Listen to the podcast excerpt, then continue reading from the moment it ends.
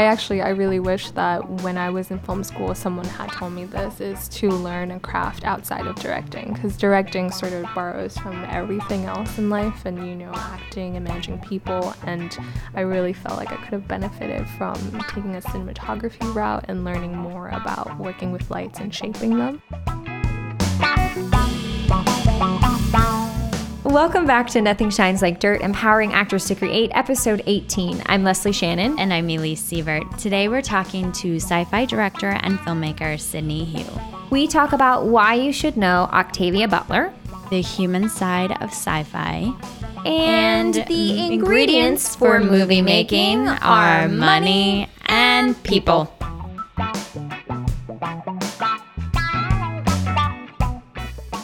Wanted to basically be Britney Spears, just what I saw on TV. That's what I was consuming. And I remember going to an audition just because my parents were going to humor me. And my mom actually said something of wouldn't it be great if you were behind the camera and you could have more control over, what was happening. And I hadn't even thought of it that way. It was just my 12-year-old mind was blown away. I was what? That's amazing. You can do that. What a great thing for a mother to say. It was, I really feel from there I started actually thinking about it. And when I was in high school and I was still pursuing studio arts and then also thinking about what I could do long-term as a career, I signed up for classes at School of Visual Arts in the city, intro to 16mm filmmaking and directing workshop, and that was my first taste, and it was incredible. We shot on black and white reversal film, and we cut it on a Steenbeck. It was very old school, and it was so much fun. We shot illegally in the subways, and I made a terrible film, but I was really proud of it. And from there it was just I was hooked. So then from sophomore year of my high school, that was when I really decided okay, I'm gonna be a filmmaker, and sort of just watched more movies and dived more into it, joined after school clubs where we made videos, and then obviously went to school at NYU for film, and that's how it started. Awesome. Yeah, what an insightful thing that your mother said. Yes, for sure. She's a very insightful woman. Yeah. How lucky for you. What does she do? She's a pharmacist or a pharmaceutical doctor. She does have her doctorate, but she always told me that if she could have pursued her passions, she would have been a writer. So she definitely has a lot of creative inklings, but she, like many people of her generation, went a very practical route of, getting a degree in something that will give you, stability. Yeah, stability and money. Exactly. A good living. Exactly. That's awesome. But she actually has many degrees since she was in China when she got her undergrad and master's in chemical engineering, and she ran a power plant for a while. What? And then when she came over, she had to start all over again because none of her degrees are valid here. Then she got another undergrad and another master's, and then she got her doctorate. So yeah, she's been through a lot of schooling. So with the world being so global now, you would think they would figure out this degree thing, because it happens with our military too. People get out of the military and they aren't qualified to do jobs that they were doing in the military. I know, it's crazy. And it's absolutely insane. There has to be a better way. Yeah, for these credits, these amorphous things to transfer. Transfer and experience of doing the job too, which is pretty valid. So. And how about your dad? What does your dad do? He's actually also in the same field, but he engineers drugs. So so he's on the research side of things. Exactly, and he does experiments and creates drugs. So he's always been working for pharmaceutical companies that do that. Do you think that influenced you at all as to why you're so interested in sci-fi, and especially the more practical sci-fi? I mean, I definitely was always growing up with an instilled love and appreciation for science. I guess I definitely would have had to come from my parents. And it was also very innate, though. I feel I just clicked with science. I understood and wanted to know more. And but never got into math. I hated math. What's your favorite sci-fi movie? That would have to be 2001: A Space Odyssey. Okay. And then close seconds are Blade Runner and Gattaca. Nice. Yeah, those are good ones. They're all space related. Yeah. I really like the sci-fi movies that have what I call a biopunk aspect to it, which is like things like Orphan Black or Gattaca that explore like the bioethical nature of science, especially since we're entering a new unprecedented, well, they always say that, but you know, we're entering a new era where people can experiment and splice and create and experiment with the genome in a way that we haven't been able to before with CRISPR and all that. So they're saying, like, you know, the next tech revolution is not going to be VR. Well, they do. They also say it's going to be VR, but they're, but they're saying it's going to be in terms of engineering our genome or, you know, playing with life or gene therapy, creating orgs that are essentially like organic apps. And then, yeah. That's going to so be exciting. Scares me. Mm-hmm. Did it scare you? It Why? Scares me. I think of, you guys remember Dolly the Lamb? Was that the first clone lamb? Yeah. I think it's from that. I think it's from being a child and growing up in Catholic school where they were like, do not play with life kind of thing. Yeah. I don't know. It's just, it's scary because we don't really know what we're doing. Mm-hmm. Like, I love that it could potentially help cure cancer or help all these things, but it's also the unknown of it, I think, scares me a little bit. Yeah, I love that space. That's the space that I want to explore, because we are going to come up against all these unknowns and also the ethics of it. Like, should we? We can, but should we? And then what happens if we do? I'm really excited by it, and I actually love clones, so I have a reaction. She's like, yay, clones. Yeah, clone stories are just like, yeah, I jive with them. That's amazing. But that's really interesting, the different takes on it too. And I wonder how much of this is something that we constantly talk about, and it's I also find it interesting that the reason you like it is because you like that like kind of moral like dilemma of trying to understand, well, do we really know what we're doing? What is the consequences of our actions and all of that? Because I think that is something that it is explored in sci-fi, but not as much. Well, it could be so much more. Like, for sure. Definitely. I'm just sitting here, I'm thinking of like 10 different stories of films that could, about this to bring up this discussion. It's really interesting. We're definitely seeing more of it now that there are more science fiction films that are coming out that, you know, explore human existence and society a bit deeper than you normally have. I feel like we got over this phase of like big, huge Hollywood blockbusters that's all about action and special effects, and now we're kind of getting smaller and smaller and diving into the psyche and into the ethics, which I'm really excited for. Like, I'm so excited for Arrival. That's going to be fantastic. Tell us, what is this? Arrival is a feature film starring Amy Adams about a linguist who is hired, I guess, or to make contact with aliens when they come.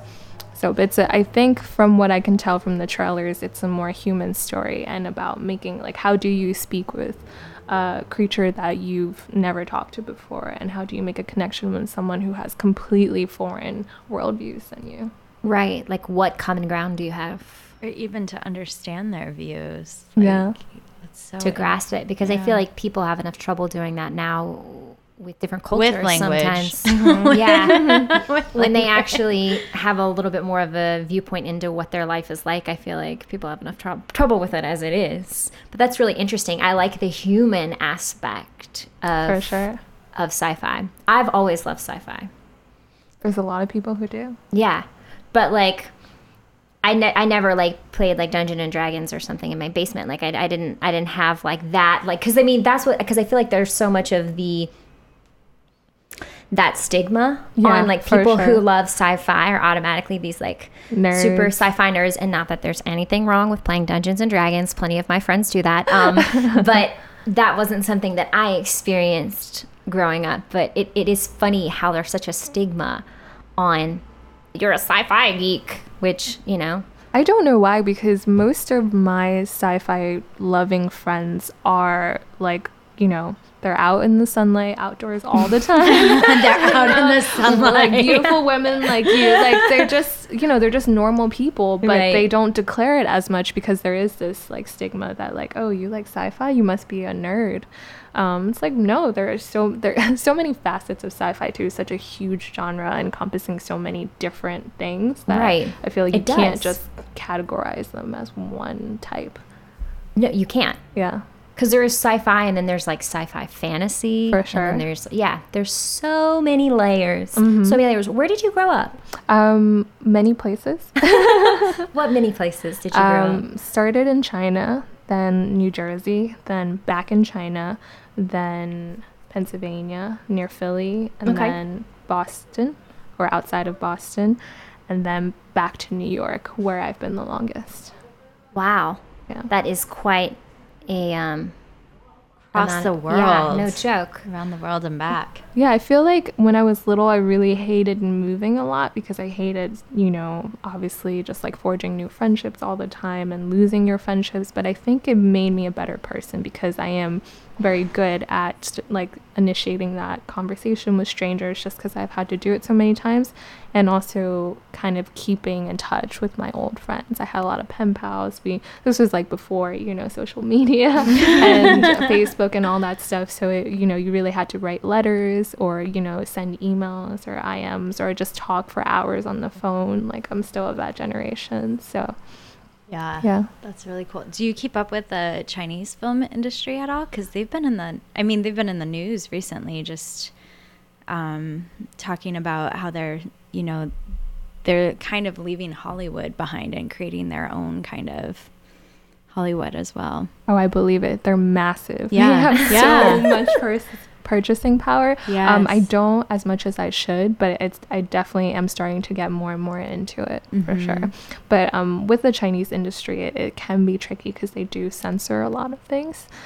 So I would always love to do a sci-fi film in China because I think that would be an amazing setting for a lot of great stories, but I don't necessarily know if it would be like plausible with their censors. There was also an article, I think, in Variety about Hollywood censoring their movies so that they could be distributed in China. Yeah. Oh. So how, like, we're getting the same movies because, which I think is really interesting, like how their laws are even affecting Hollywood. Yeah, for sure. Yeah. They have a lot of power and a lot of money. Money is the culprit of all that. And a huge audience. So. Oh, yes, they have that also. Very smart. What was I going to say? So coming back and forth between China and the U.S., what was that like as a kid, like culturally? Is it quite different, or is there a lot of similarities? I think a little bit of both. It was definitely, every time I went back about every like 10 years or so. So not that often, but I could see the country just exponentially grow before my eyes. You know, like just to give you an example, my grandma's home when I was little, when I visited, it was in the countryside. There were like, you know, fields across the street. It was, you know, farmland as far as the eye could see. 10 years later, it was completely different. It was a built up like town, like thriving town, when it was all row houses and there was just all paved. There were no more farmlands. And I haven't been back to that same area the last time I went, but then I went to Shenzhen, which is a city outside of Hong Kong.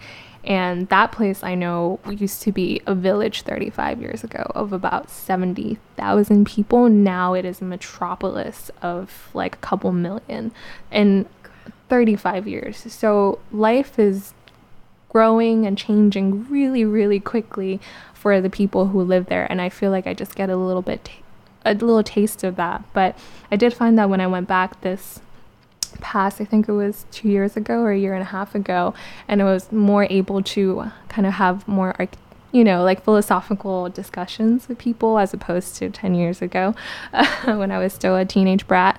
And I was interviewing, you know, my cousin and my friend's cousin, not interviewing, we were just talking. But I love how you said interview, though. That makes me really happy.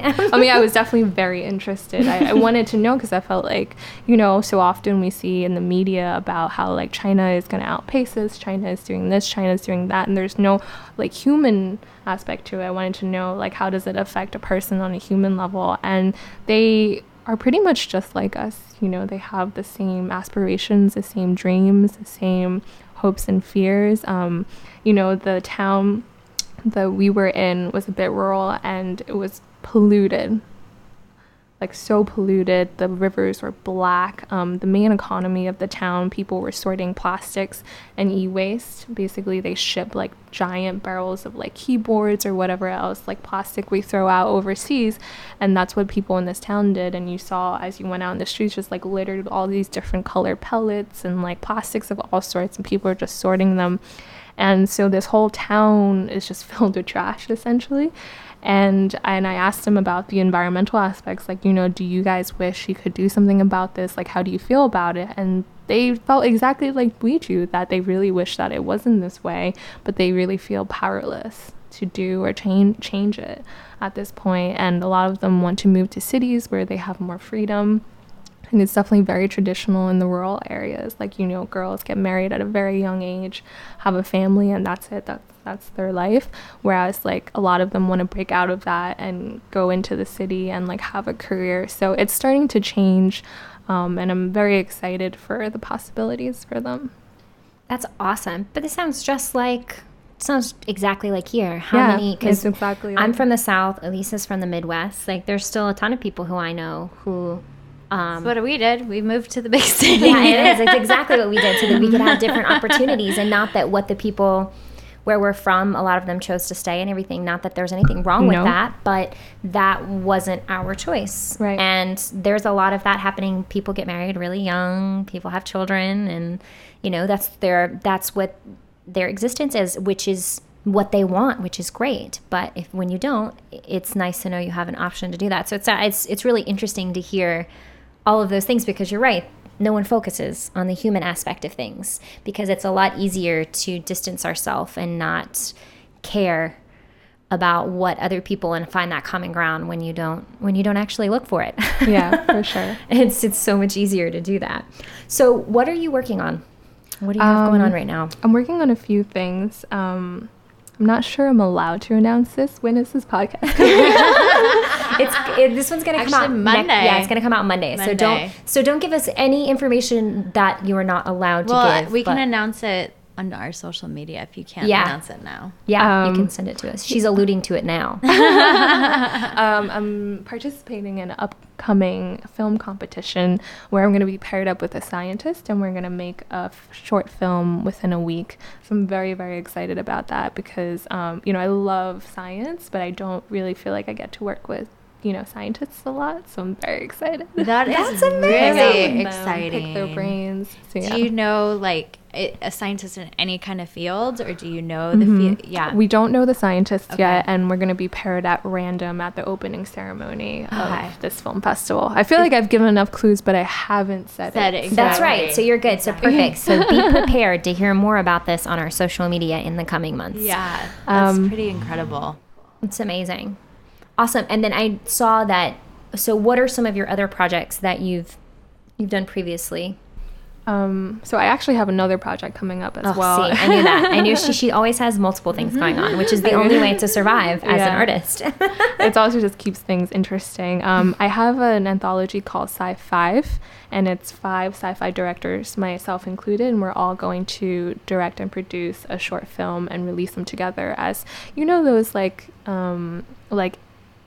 magazines or anthologies or just like even short story collections from like the golden age of sci-fi during the 70s, and they would just come out these like pulpy stories, and it's sort of like that, but like a video version. We're just gonna have each of us have very distinct visions and style, so we're gonna just put them out there for everyone to enjoy. That's amazing. How would you define your style as a sci-fi director? Definitely always got like a biopunk aspect to it. It has to do with like people. I sometimes call it lo-fi sci-fi just because I don't have the budget yet to shoot everything out in space. You really have to get creative. Yeah. Exactly. So it's all about setting sort of the world for like a sci-fi story to happen. For instance, for Sci-Five, I'm going to be doing a short about designer babies. And so that one is more, you know, it's very much a domestic drama in a way, but it has this like future forward thinking element to it. That where people design, like designer, explain that, designer babies. Oh, yes. Yeah. So I know what you're talking about. Yeah, explain it. Yeah, basically, I mean, with the technology that we have now, we could potentially change the genes of our offspring when we reproduce so that we eliminate certain genetic diseases, you know, propensities for other things. I mean, you can really get really out there if gene therapy excels at the rate that it's doing. The future will be very interesting. You could make your if we don't regulate that. I mean, even looks and like, oh my God. For sure. Yeah. Which that's where it gets pretty hairy.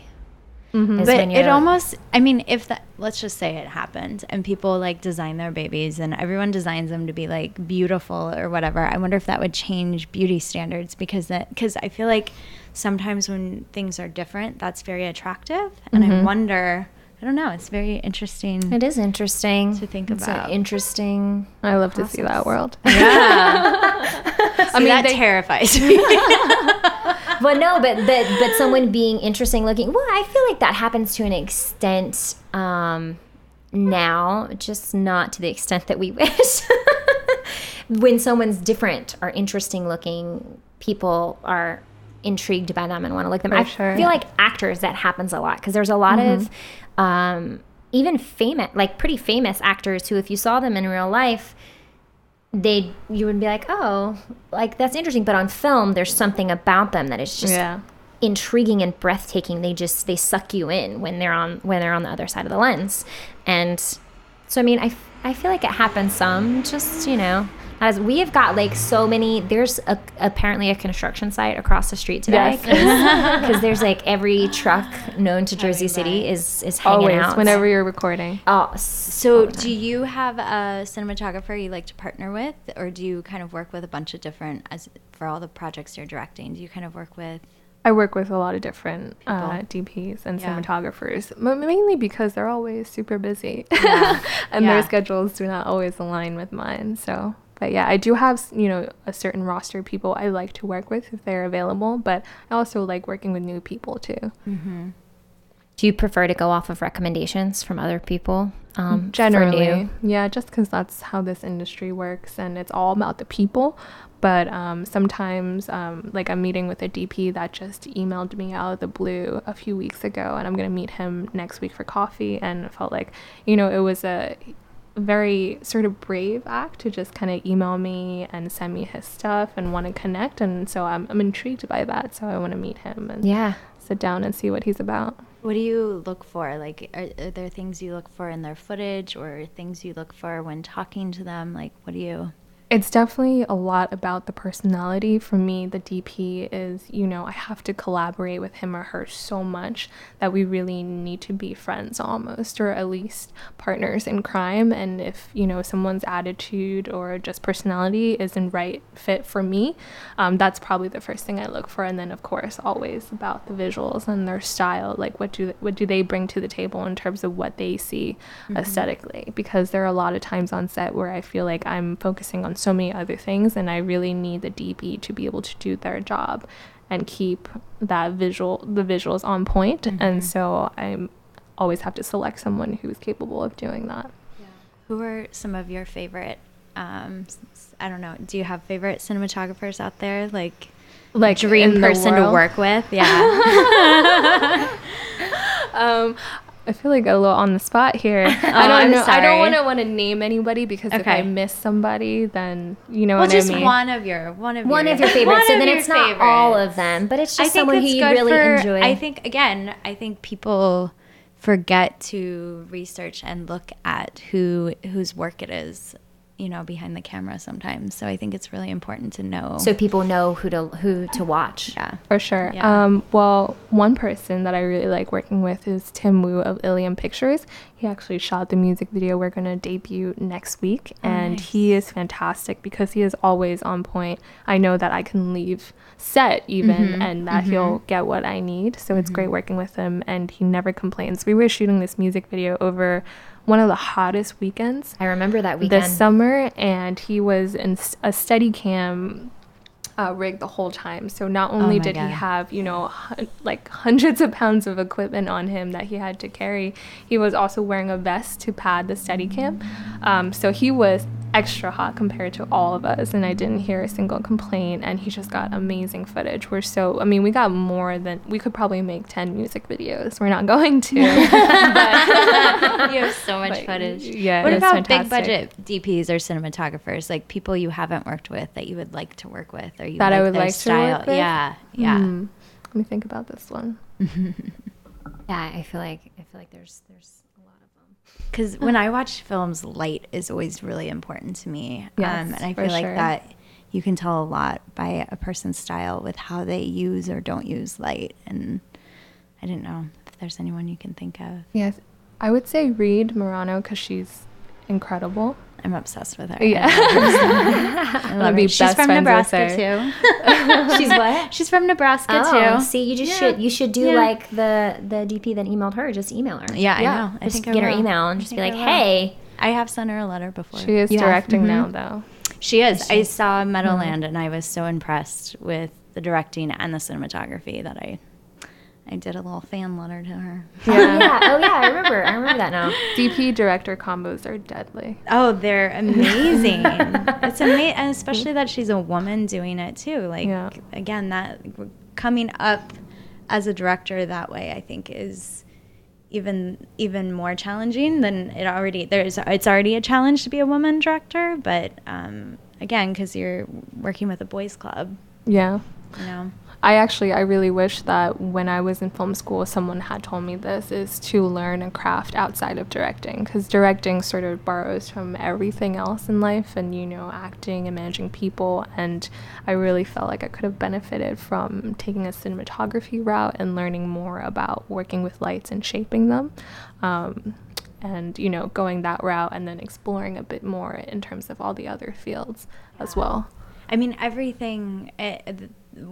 I think anything I've done behind the camera has helped me as an actor in front of the camera, and vice versa. For sure. Being an actor and having that experience too has helped me direct and write better stories and that kind of thing as well. They just all really go hand in hand. Yeah. It's all storytelling. They feed one another. Mm-hmm. For sure. So as far as your behind the camera experience, what different roles, what different hats have you worn behind the camera? I've been a production designer on many short films. Actually, there's a short film that just came out recently called Killer. It won lots of awards, was directed by my friend Matt Kasman, and it's online. You can view it on Vimeo, and it's, you know, gotten great reviews. So I production designed that, done a lot of art direction, mainly because I wanted to build spaceships. So I signed up for all the spaceship or sci-fi looking films that happened while I was in school. What else have I done? Well, I do a lot of post production on my own, so I edit. I knew that. I was going to say, I was like, I remember you doing post stuff. Yeah, and I can shoot, but I prefer really to work with a DP. It just, it's hard doing it all, you know? And I love, you know, the basics of sound, but I would always hire a professional. Oh my gosh, sound is so important. Yeah, because if your sound is screwed, your film is screwed. Like, there's really not a lot of things you can fix. Yeah. Mm-hmm. And then I've also produced and been a production manager and coordinator and AD and, you know, that whole side of things as well. Right. That's why I was like, you're like, oh, what have I done? I'm like, we've had this conversation before. I'm waiting for you to remember all the things that I know that you do. I mean, it's like that for everyone, though. They all have to wear many hats, right, to make a small budget film. So. Yeah. Yes, you do. Do you like editing your own stuff, or do you like working with an editor? I think I like... There are advantages and disadvantages to both. It depends on the project. I've certainly had a great experience working with other editors. They saw things that I could not have seen, and that was really enlightening for me. But at the same time, I also really like working with my own footage because I know it inside out and I know what I'm going for. So it really depends. Cool. And you know what vision you want. Exactly. When you are about to start a project, like, do you have a process that you go through? Like, anything, like, do you do certain things each time, like brainstorming or putting together a lookbook or that kind of thing? Or do you kind of just like whatever pieces fall in place? I don't know if you have a process. Well, my process has been that usually an idea will get stuck in my head and I will keep thinking about it and just sort of looking at it from all different types of angles to see, like, am I still interested after a week? Am I still interested after a month? And if I am, I start to, write it down and put it down into a script, and then it's about the money. And that might take a really, really long time. But in terms of process, I do always make a lookbook. I find that it's incredibly helpful. It's a lot of fun too. It's the visual side that I feel like kind of you get to do before you do all the producing and administrative stuff. And then, of course, you start to bring on people, because people is what make films, and money as well. Very important. But yeah, I highly recommend making lookbooks. That I cannot emphasize enough just how much lookbooks have been able to help me communicate my vision to other people and to bring them on board for that project, because they saw that, okay, this is what you're going for, I like it, I'm on board, versus just talking about it or pitching them or, just a written treatment. I really feel like as a director, you're dealing in the visual realm, so you should really showcase that. That's really interesting. Yeah, because we haven't gotten that recommendation as of yet. Yeah. For the short I directed, when I made my lookbook, it put my DP and I on the same page, like, immediately. Like, immediately. I could have talked circles around it for days, but it immediately, like, put us on the same page, and like he's like, got it. Like, he knew, and then he did exactly what I was seeing in my mind, which is incredible. I mean, when you can get a cinematographer to do that, it's pretty amazing and very exciting. So, yeah, that's cool. Yeah, it's very cool. So if somebody gave you $1 million tomorrow, what movie would you make? Do you have an idea or something? $1 million is not enough. Not for sci-fi. Probably for sci-fi. I was trying to be modest for first time, feature. I have this feature that I'm co-writing with my writing partner that we just absolutely love. It's near future sci-fi, so that's also a realm that I like to deal with, sort of a possibility, like a realistic possibility that we could deal with. Of course, I like the fantastic scenarios, and I would love to just do everything in space, but I'm not there yet. But with this one, it's about an environmental refugee from Bangladesh about 75 years into the future, where we're going to have massive environmental migration of people. This is for real too. This is not like something I'm just speculating.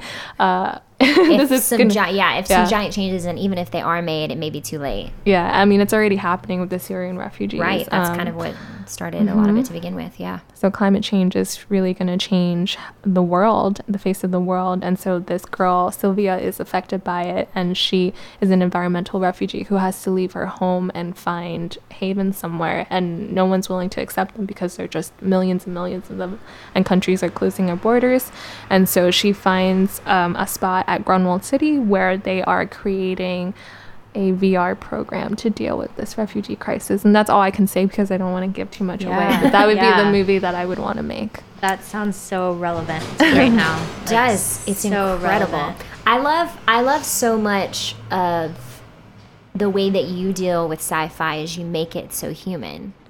That's what makes it interesting. For sure. And I think that's a particular element that certain bigger budget sci-fi films have left me wanting. You can't connect with it. And if you can't connect with it, I think that's why I haven't connected to sci-fi, is because a lot of times it's about the special effects and the, like, making things look, I don't know, a certain way, where maybe it's too far from reality for me or something. But again, like, at the end of the day, audiences care about people and characters and their relationships, and so I think that's amazing that you're doing that in this realm. Doing my job. Yeah, exactly. But I love that. I think that that's something too, that, and this is not me saying that men aren't capable of connecting to that human part of things. I'm not saying that they're not, because that's just stupid. But I think that that's another thing that's very positive about having a woman in the sci-fi field, is it does help to connect to that, the nurturing of, you know. Right. And I mean, and not that all women have that, but I think it's something that, it's something that's been missing. It's something that it's just what I'm drawn to, but yeah, in terms of women in sci-fi, it has been a meager history. But I do want to bring up Octavia Butler, because she inspires me so much, and she is a Black female writer working in the 70s when it's completely dominated by white men and their, you know, very hypersexualized visions of women. And she wrote sci-fi stories about sexuality and gender, what it means to be a woman, and just kind of all those topics that I'm interested in during those times. So I'm very much inspired by the stories that she told, and I felt like, oh wow, like reading them for the first time, I was like, these are the stories that I want to tell. I just didn't realize it until now. That's amazing. What a pioneer. Yeah, she's incredible. Oh my gosh. And she's really coming into vogue, which is really great. A little too late, but still great. Better late than never, right? Yeah, for sure. Awesome. Well, tell people where they can find you. Just on my website, CidneyHue.com. Perfect. You got a Twitter? Weird spelling. I do have a Twitter. Got an Instagram. I've got everything that you're supposed to have. Well, as always, there will be links posted below, so that everyone's able to connect and reach you if they like. Remind people of the Jersey City. Oh yeah, we didn't even talk about that. How did I forget? She's you also have helped to start some filmmaker groups. Oh yeah. Oh, I was talking about the event. Oh yeah, that's great too. Trev, so we're not done yet. Too. Give us a few more minutes. Yeah, but you've helped to start a couple different filmmaker groups. Yes, I have. NYC Women Filmmakers is a meetup that I started last fall, and it's still going strong, and it's been fantastic. I mean, really just came out of, I wanted to meet more women. I felt like if I relied on it happening while I was working, it was just going to be really slow going and not going to happen. And so I was like, well, my office, I was working at a commercial production company at the time as a director and editor. My office has a great spot for bringing people in to hang out. Why don't I just throw a little sort of get together? And was pleasantly surprised by the amount of people that showed up the first time. And everyone's response was like, oh my God, like I really need this in my life. Like this is something that I really want as well. I want to meet other women. I was like, okay, well, let's do it again next month. And then it just started to happen. And so now we, I think, have something like 500 members on Facebook, but not all of them attend our meetups, and our meetups are more individualized. Leslie, you've been to several. What do you think of them? Yeah, I like it a lot. There's always like a topic that you're discussing and something that you're challenging us to talk about. But it's just such, I mean, I'm a part of a couple different women filmmaker groups, and it's just so great to get together with a group of creative women and discuss and talk about the stuff we want to talk about, instead of feeling like we have to push our way through in order to get a word in edgewise sometimes. So I find them great. It's just refreshing.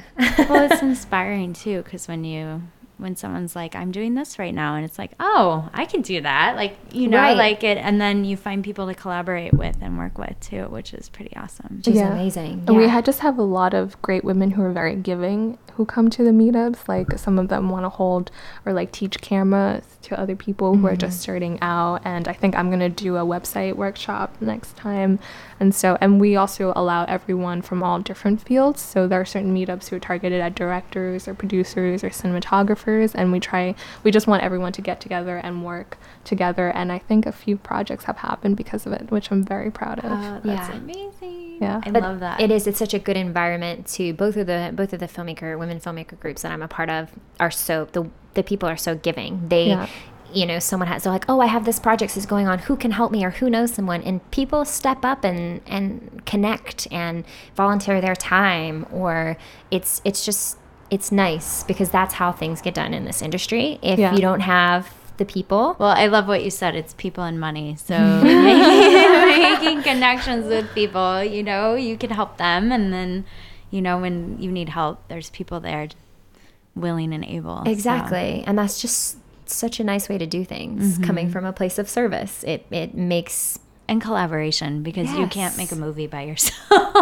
It would be really hard. It would be really hard. It'd be really, really hard. Mm-hmm. Awesome. Well, thank you so much for coming and talking Cidney. With us. We loved hearing about, we haven't talked about sci-fi yes. really since. Oh, really? No, that's a topic we haven't. Inspire me watching some sci-fi movies. Oh, yeah, good. I have tons of recommendations. I was about to say, we should have some recommendations. I feel like that's something we should include in our post with your stuff, is let's include some great sci-fi recommendations. Because, yeah, I feel like you don't know if you like sci-fi unless you've seen the right stuff. Yeah. And there's so much out there. There's really something for everybody. Definitely. So. Awesome. Yeah. Well, thank you so much. Thank you guys for listening. Thank you, Cidney. Thanks, guys. Yes. All right. Bye.